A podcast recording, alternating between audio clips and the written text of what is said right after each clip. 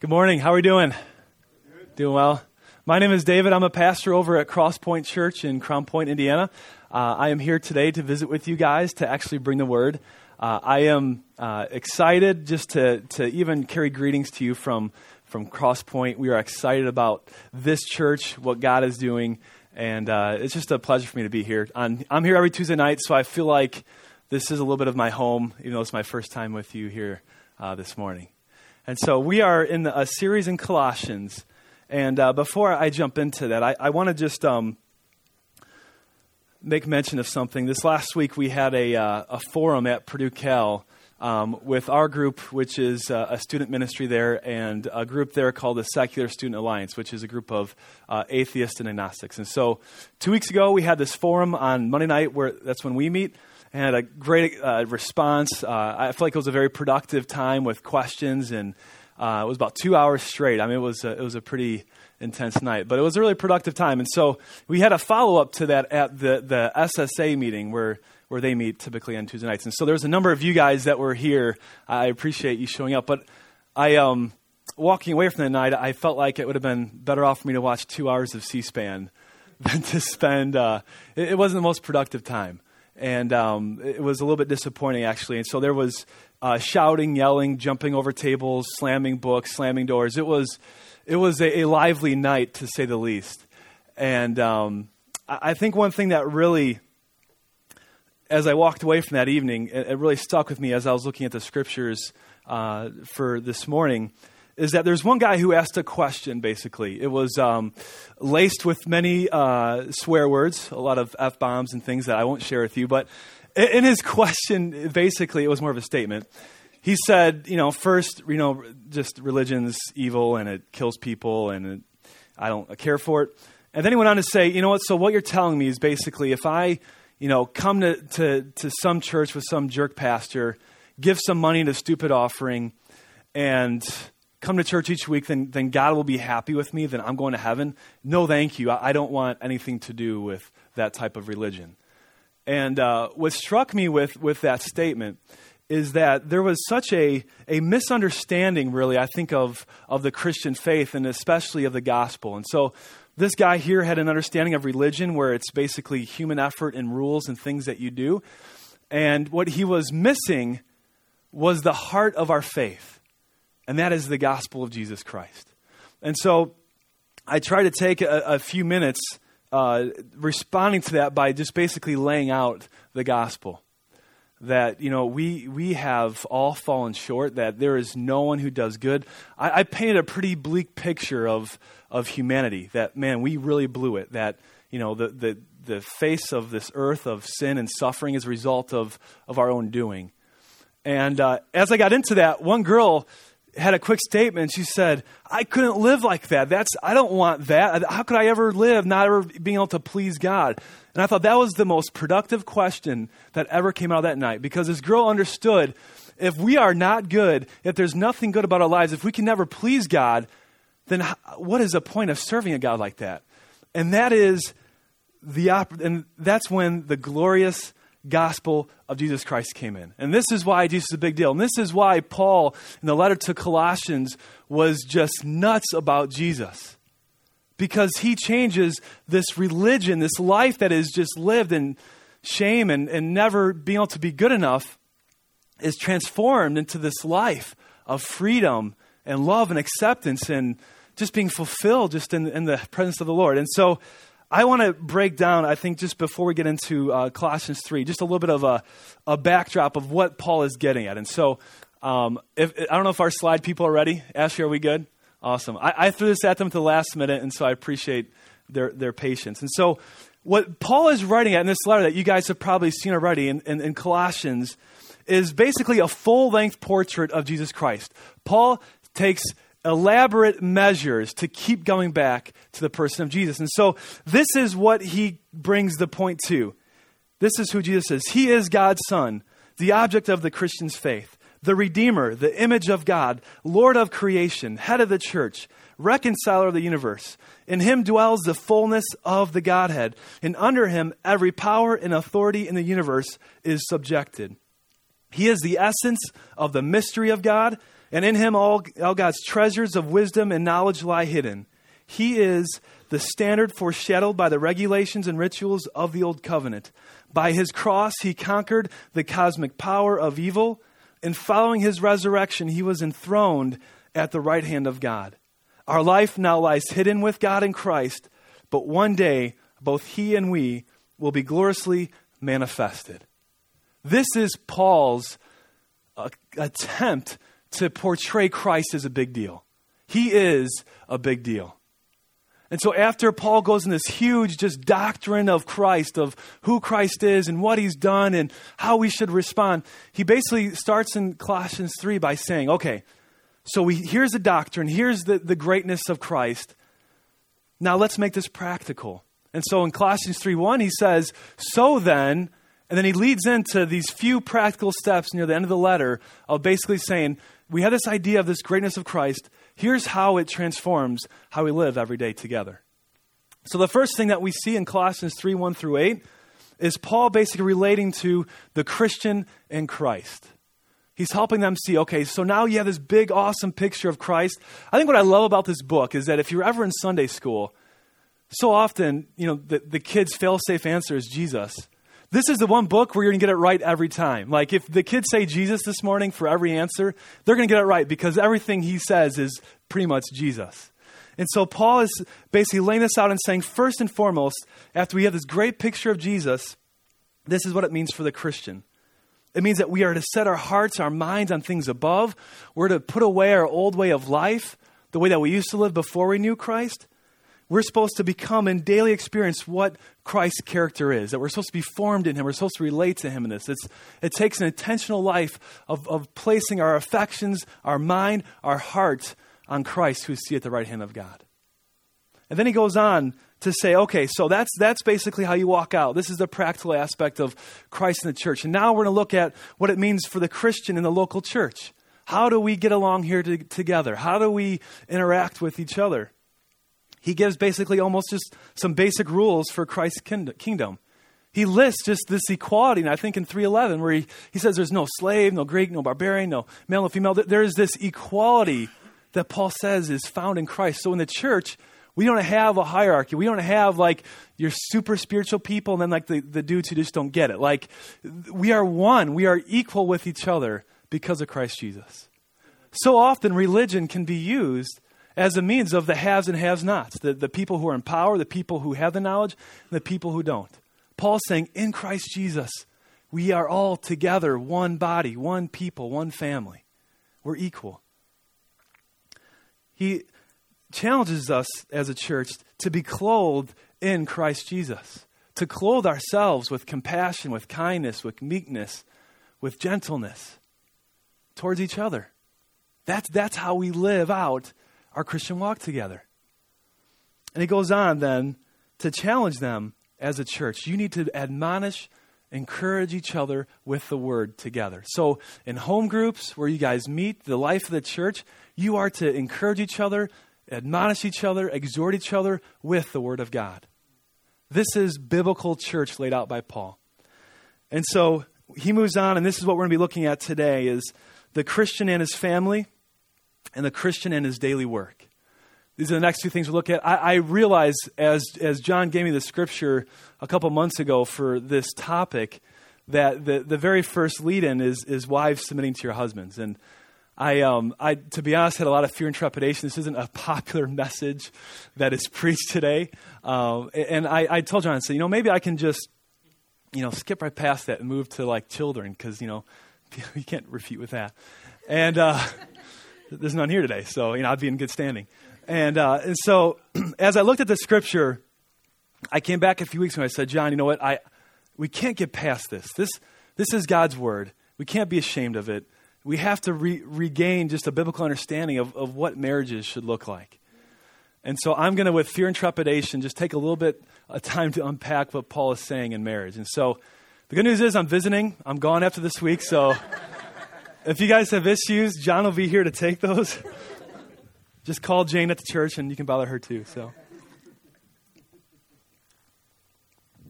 So, starting in 318, this is where our primary text for this morning.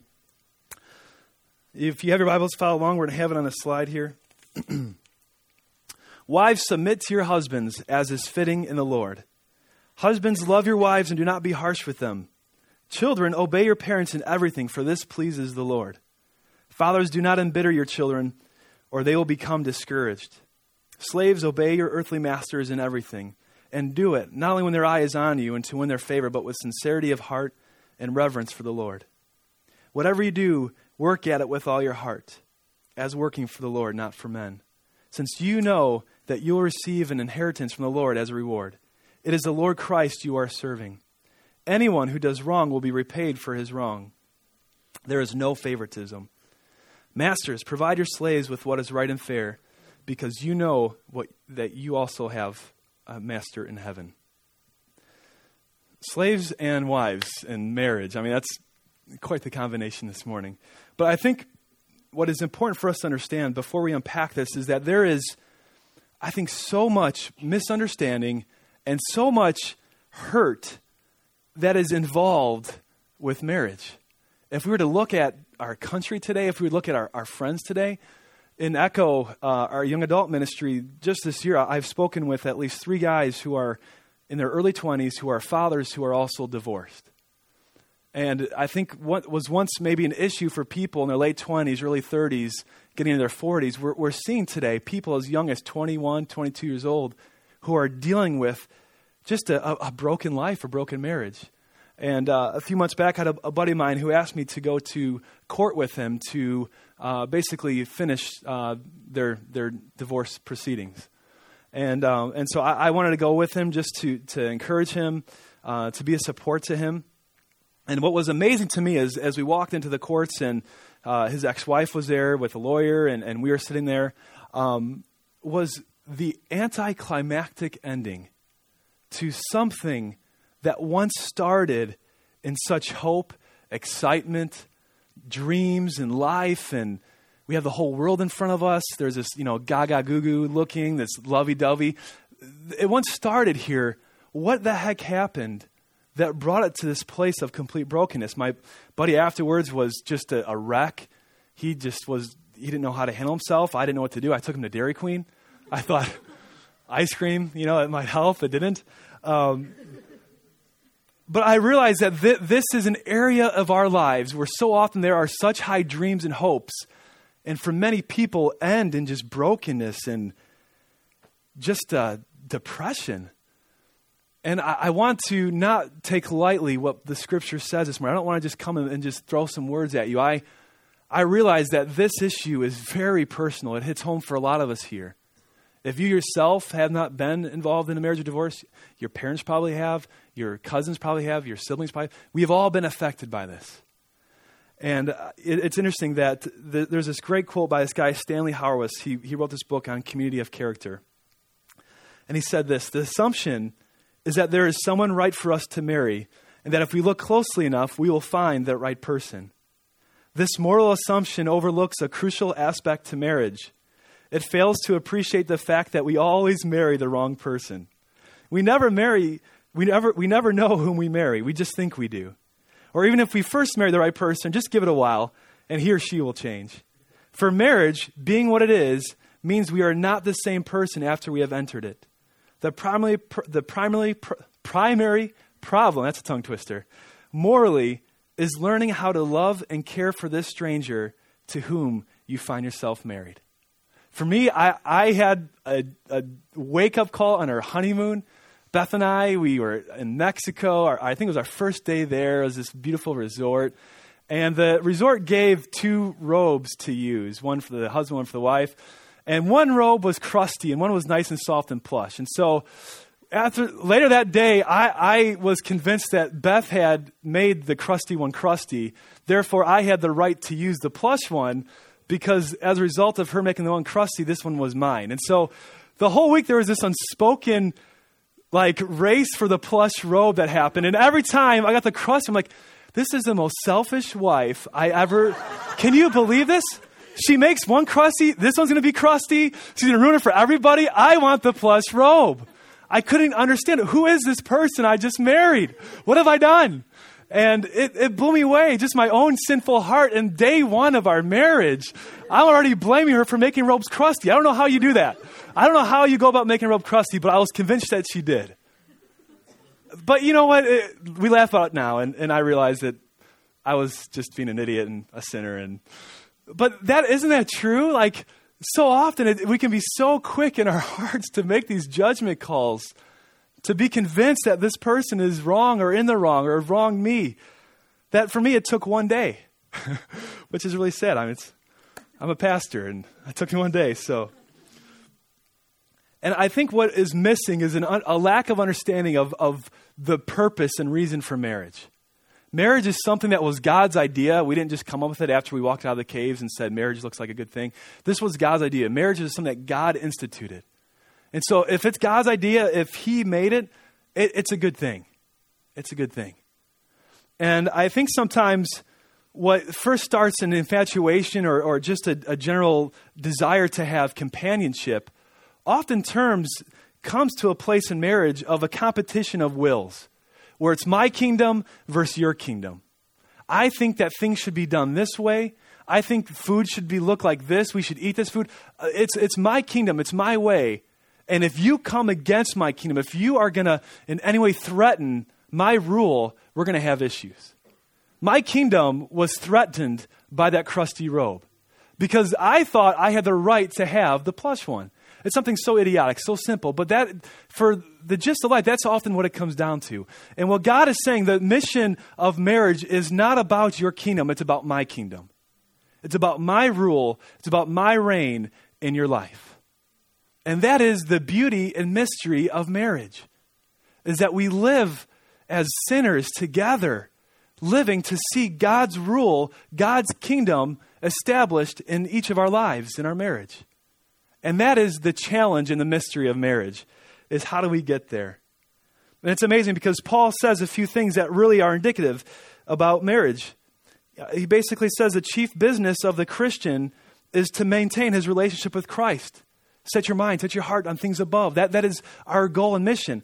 If we don't get that right, if that is not in a healthy place, when this is unsatisfactory, the other relationships of life cannot succeed. And so Paul is saying this whole letter, first things first, it's all about Jesus. It's all about Jesus. It's all about Jesus sitting on the, the throne of your heart. If he isn't there, everything else is going to be affected by that. And so, first and foremost, when we, when we come to an issue like submission, we first have to understand that Paul precedes that with some very clear instructions about hey, look, it's all about Jesus. There, there is absolute equality that exists in marriage. And so, now what does that mean for individuals? So, for the, for the wife, Paul does say, Wives, submit to your husbands as is fitting to the Lord. And what Paul is really explaining for wives is what it means to call Christ the Lord for a wife to call Christ the Lord, in his concept, there is no possibility of a married woman's surrender to a heavenly Christ which is not made visible and actual by some submission to an earthly husband. So, for Christ to be on the throne of your heart, for that to be a reality, then practice that means if you are not submitting, if you are not living surrendered to just your husband, then there's something wrong in that relationship. I have never had to tell Beth to submit to me, woman. I think so often submit has this connotation of like, woman, submit. And there's this, this, you're this doormat. You do as I say. That is not the picture that Paul paints because we're going to see in a minute here that there's a two way street that exists with marriage. But I first want to say this it is, women, it is not to be a doormat. I, I, I feel for the women most of all in this room because we live in a culture today that is screaming for women's liberation from marriage, from men. Everything that we see in TV, we see on the newsstands, it, it is pointing to a life lived independent from anyone telling you what to do. And the women, you have it the hardest here. This is not something that is an easy pill to swallow.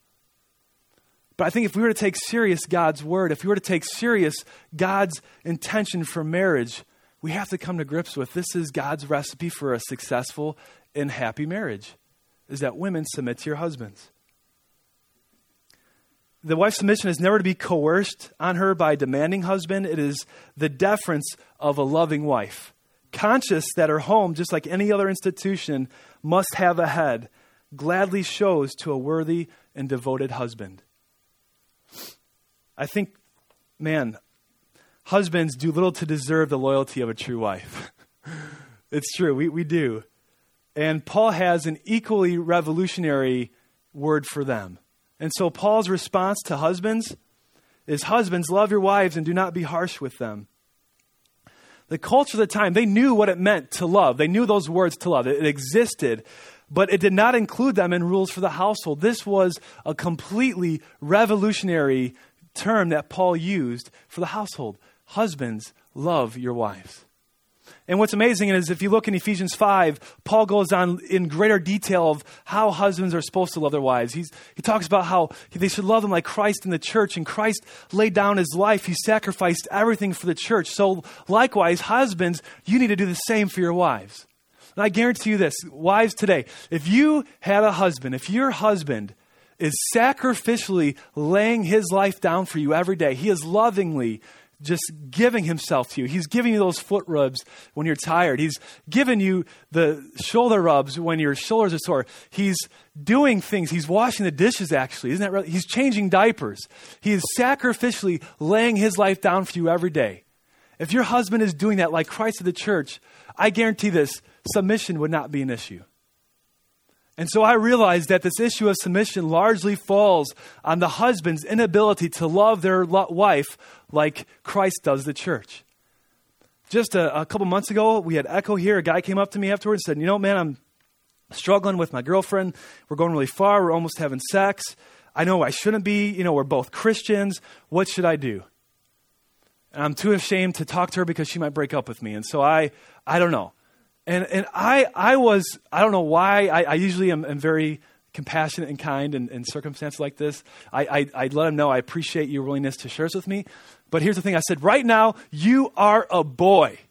If you do not have enough guts to stand up for what is right, what is pure, and what is holy before your girlfriend, you have no right to be in that relationship with her. You are a boy. If you're willing to be a man, step up and let me know. And we ended it right there because we have too many boys who are becoming husbands, who do not know how to sacrificially love their wives like they should. A day later, got on Facebook. Hey, I want to be a man, this guy says. I talked to her. We're doing things right. It's great. We're going to do it right. And she still wants to be with me. Thank you for challenging me to be a man. We need more men in our church today. Amen. And I believe that men, if we would lay our lives down for our wives like we should, if we would give them that plush robe, if we would take the nasty robe, man, there would not be an issue, I think, with submission. It would be a joy. It's a two way mutual relationship that God has instituted. That is God's ideal for marriage, guys. And when we do it right, when it is walked out right, it is a beautiful, amazing thing that the world takes notice of. Let's be a church that's bold enough to walk that out together. Amen?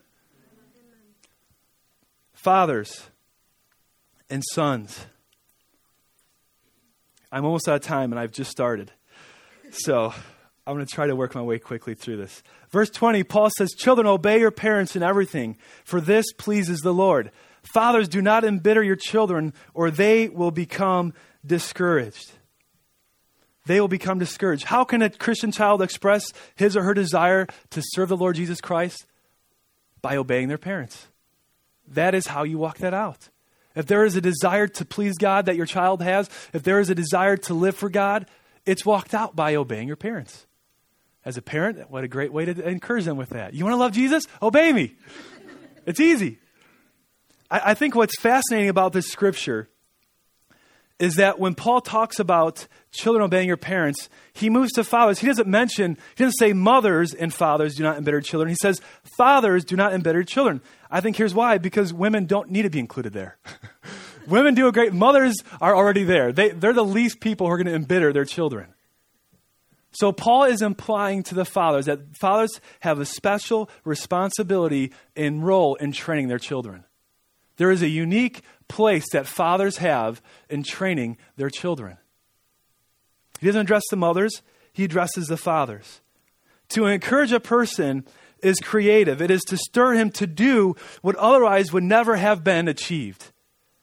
Result of an irritable parent is to produce discouraged children in the sense that they are fearful, they are timid, they are shy, and they lack in normal self confidence.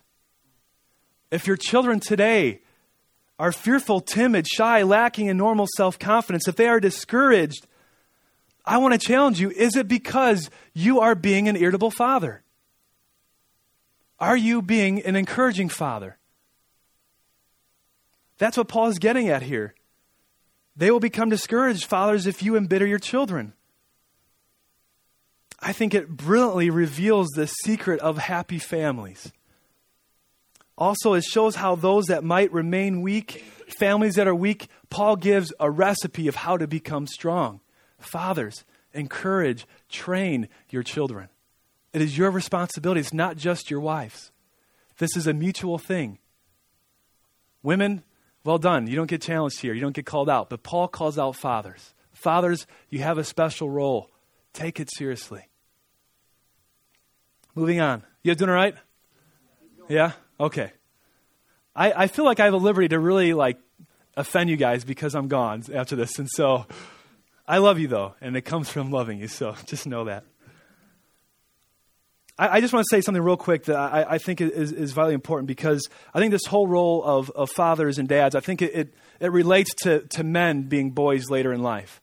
And a few years ago, I, I worked at a company called CDW uh, in Chicago, downtown. We had it was a, basically a huge call center, cubes everywhere, and I had a good buddy of mine. He was 38 years old, and he was a single guy, and just had a lot of hurt, a lot of pain he was going through in life. And we would talk about things. Sometimes we'd go deeper. Sometimes we'd talk about the Bears. It just depends on the day.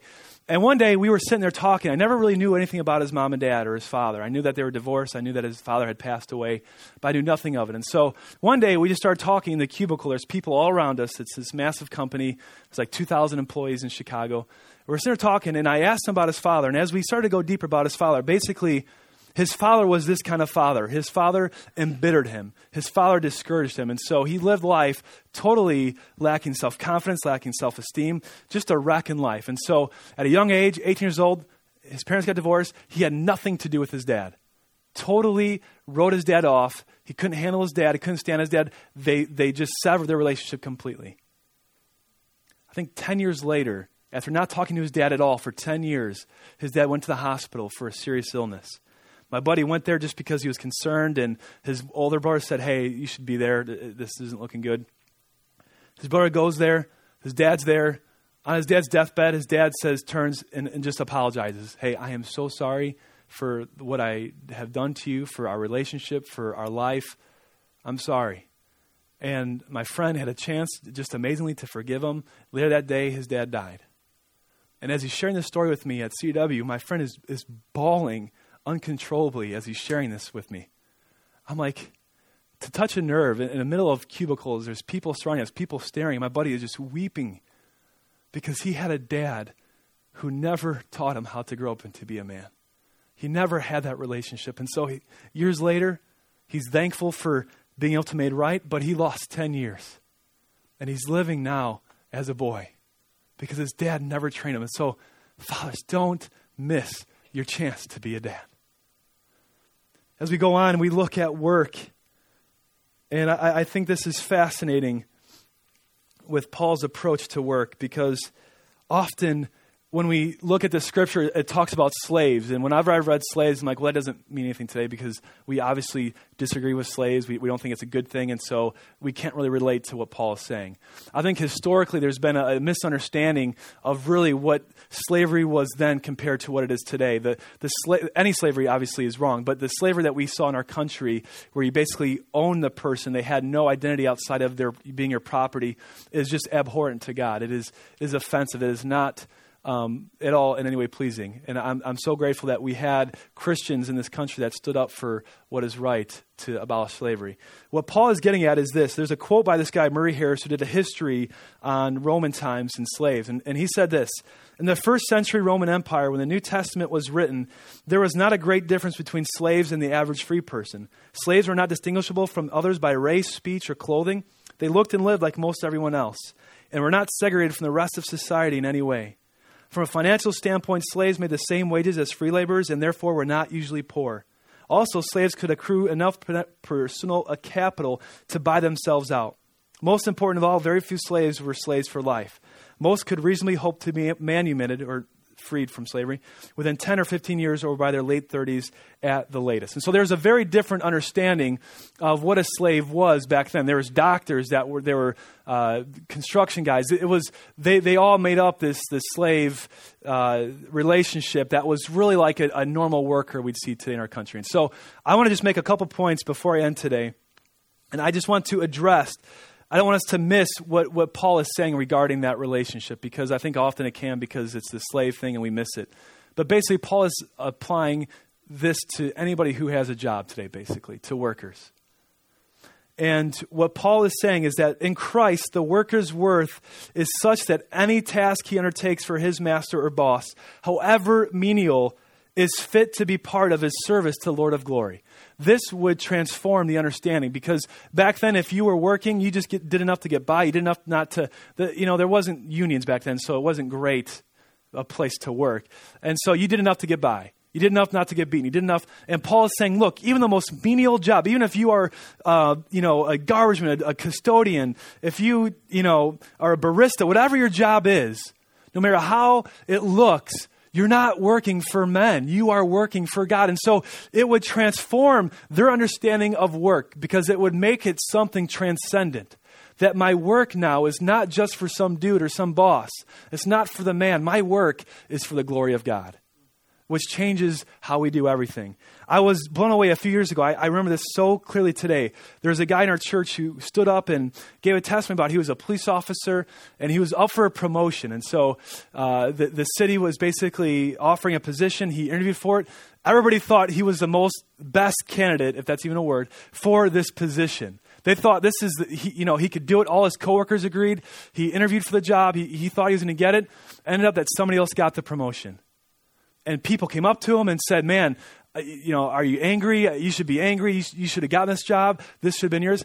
And I will never forget his response in that ch- in, in, church a couple years ago. His response was this: "I'm not angry because the, he's not my boss. Actually, I am actually working for God. He is my boss, and if I get a promotion or not, that's up to him. All I know is what I do every day is for His glory. I do it for Him." And that, when I heard that, it revolutionized my own understanding of work. That so often it's, you know, this guy doesn't, you know, get me. I put so much work in, he misses. You know, I, I do so much better. They don't see it. They're missing it. Why do I have to get treated this way? Guys, our work is for the glory of God.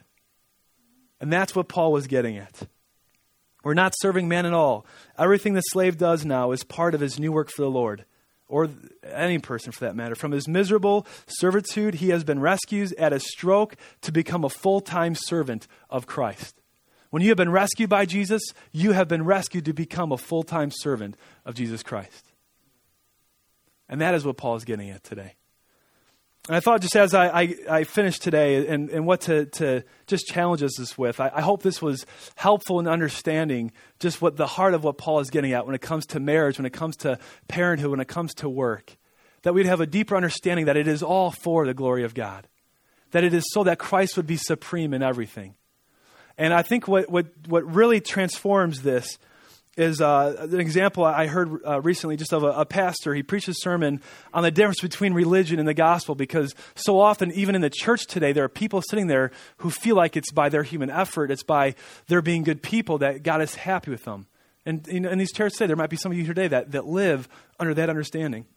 He guy preached the gospel between religion and gospel, the difference between the two. And, the, and this lady came up to him and said, I never heard this distinction before. I never I, I always thought that God accepts us only when we're good enough for Him. And she said, This message that you preached was scary to me. And, and here's why. This is her response. If I was saved by my good works, then there'd be a limit to what God could ask of me or put me through. I would become like a taxpayer with rights. I would have done my duty, and now I could deserve a certain quality of life.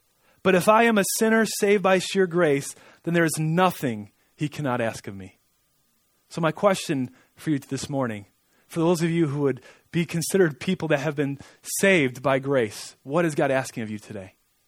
What is God asking of you? God, we just thank you for, Lord, the power of your word, God, that, Lord, it sets us free to live lives, Lord, to have marriages that are beautiful and awesome and glorify you, God. God, that they don't have to end in brokenness. They don't have to end in conflict, Lord, but they can be a place where there is life and freedom and wholeness. God, we thank you that you have called us fathers here, Lord, to be men, to raise our children to be men and women. God, help us to put into practice your word. Lord, help us to take, Lord, the theology, the doctrine of the supremacy of Christ, and help us to live that out every day together, God.